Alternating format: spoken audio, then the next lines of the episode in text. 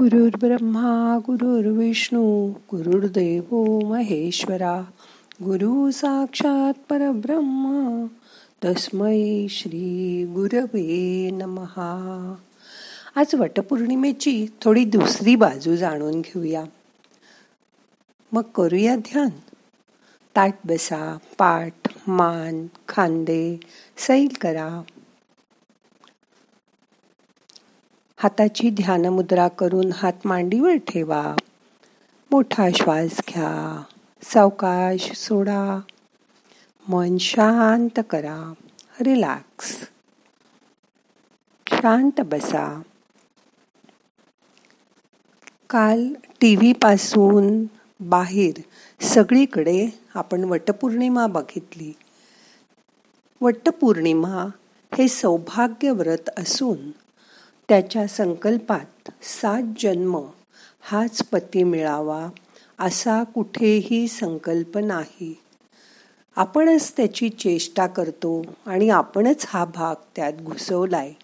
सौभाग्य याचा अर्थ पती धनधान्य ऐश्वर आरोग्य पुत्र पौत्र इत्यादी आहे. वटवृक्षाची पूजा करावी असं आहे. त्या वृक्षाच्या फांद्या तोडून आणून त्याची पूजा करू नये. वडाच्या चित्राची सुद्धा गंधानी वधाचं झाड काढून पूजा करता येते. स्वास्थ्य ठीक असेल तर गरोदर बाई सुद्धा ही पूजा करू शकते. वड पिंपळ औदुंबर शमी हे याज्ञेय आणि पवित्र वृक्ष मानले आहेत. यांच्या पूजनामुळे निसर्गाच्या आपण जवळ जातो. झाडं लावणं जितकं महत्त्वाचं तितकंच त्याची जोपासना करणं ही महत्त्वाचं आहे. हा संदेश सध्याच्या काळात परि परिसराच्या दृष्टीने आवश्यक आहे आणि त्यातून पर्यावरणही जपलं जातं. म्हणून हे व्रतही महत्त्वाचं आहे. सर्व वृक्षात वटवृक्षाचं जास्त महत्त्व आहे. त्याचा प्रारंभ्याने विस्तारही खूप होतो. अशा वटवृक्षात असणाऱ्या ब्रह्मा सावित्री या देवतांचं पूजन करून मला दीर्घायुष्य पती धनधान्य मुलं नातू यांनी माझा प्रपंच त्या पारंब्यांसारखा विस्तारित व संपन्न होऊ दे. अशी श्रद्धेने मागणी या व्रताच्या संकल्पात केली जाते. सौभाग्य नको असे म्हणणारी स्त्री भूतकाळात झाली नाही आणि भविष्यकाळातही होणार नाही. आमचा संसार उत्तम सुखाचा व्हावा. मुलं नातवांनी घराचं गोकुळ व्हावं. हा आनंद आम्हाला मिळावा. असं कुणाला वाटणार नाही? हे सगळं व्हावं हाच या व्रताचा हेतू आहे.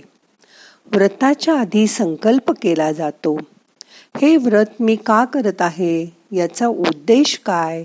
हे समजून घ्या. संकल्प म्हणजे आपल्या हेतूचं प्रगटीकरण.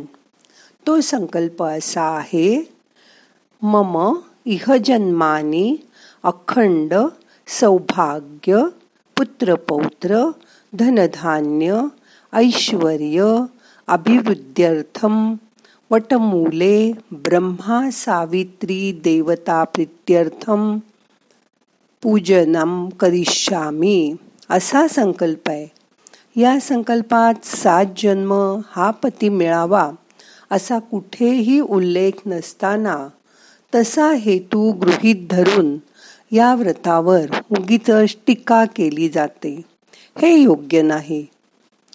कोणतेही कर्म ज्ञानपूर्वक जाणून घेऊन करा असं ऋषींनी सांगितलं आहे.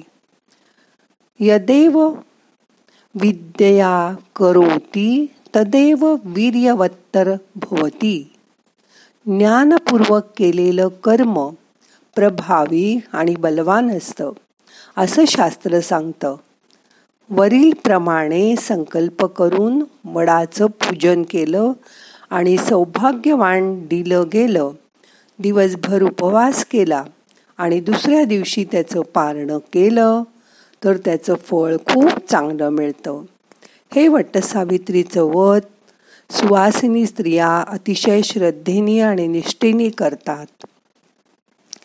सावित्रीच्या गळ्यात सत्यवान बांधला गेला नव्हता. उलट सत्यवान हा दरिद्री आणि अल्पायुषी आहे असे नारदांनी तिच्या लग्नापूर्वीच तिला सांगितलं होतं.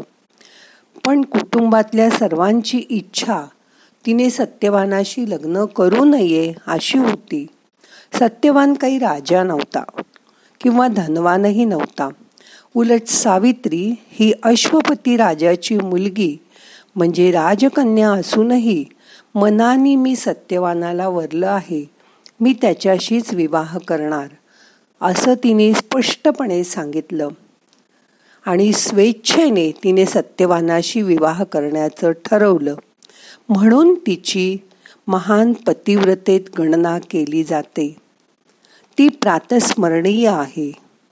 जीवनातील खऱ्या यशासाठी आवश्यक असलेले अनेक गुण तिच्यामध्ये आहेत. स्वेच्छेने आणि जाणीवपूर्वक निवडलेल्या पतीच्या सुखदुःखात ती भागीदार होते. त्याला संकटातून वाचवण्यासाठी ती यमासारख्या काळालाही आव्हान देण्याची तयारी ठेवते. त्याची साथ ती सोडत नाही. हे तिचे सद्गुण आपण बघायला हवेत. म्हणजे आताच्या काळात सुद्धा लव्ह मॅरेज करणारे एकमेकाला आयुष्यभर साथ देतील. घटस्फोट घेऊन मध्येच एकमेकाला सोडून जाणार नाहीत. हा केवढा मोठा स समज सल्ला आपल्याला या कथेतून मिळतो बघा. तसंच असा विचार करा की आपला घरातला जो कर्ता पुरुष आहे तो प्रत्येकजण वडासारखाच आहे. त्या दोघात साम्य आहे.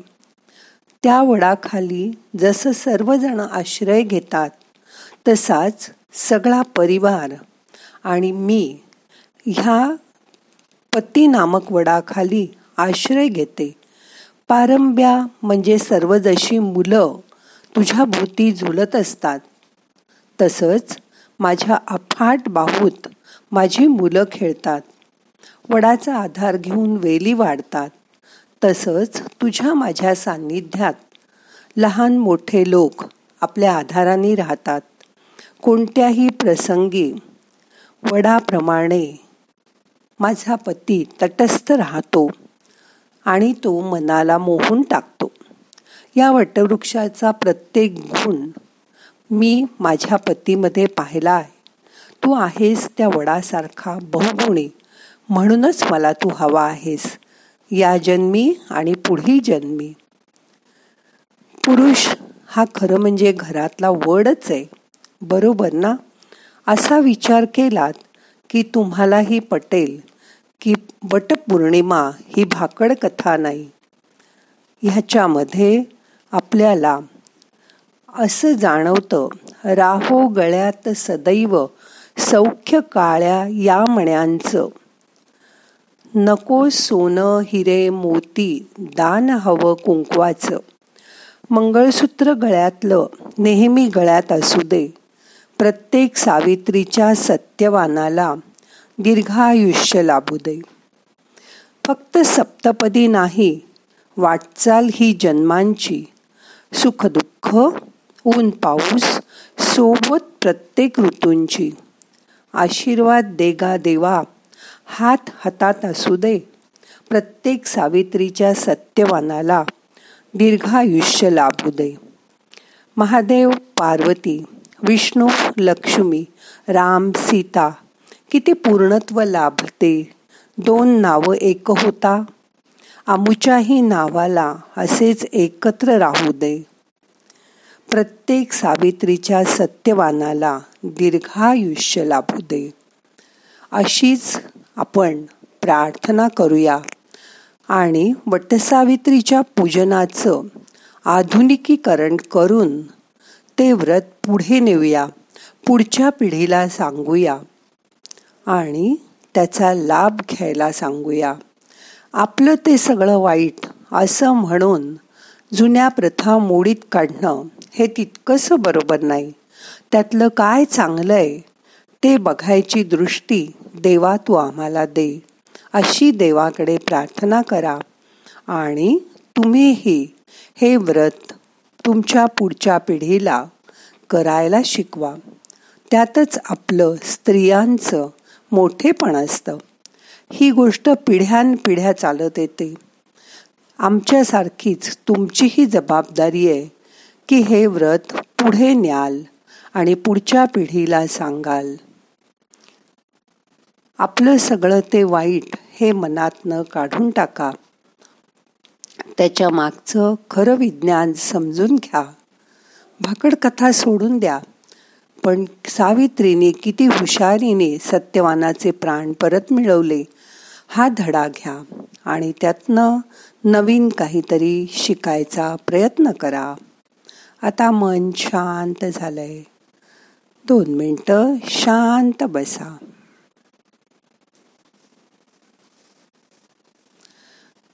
आणि ध्यान करा. त्या वडाच्या झाडाचं मनापासून ध्यान करा.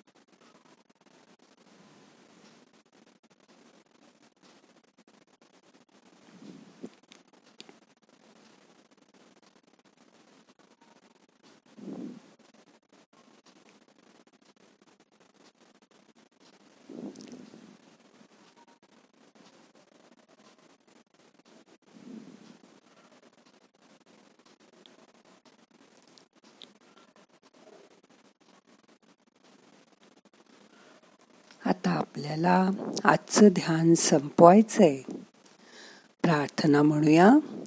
नाहम करता हरि करता हरि करता हि केवलम. ओम शांती शांती शांती.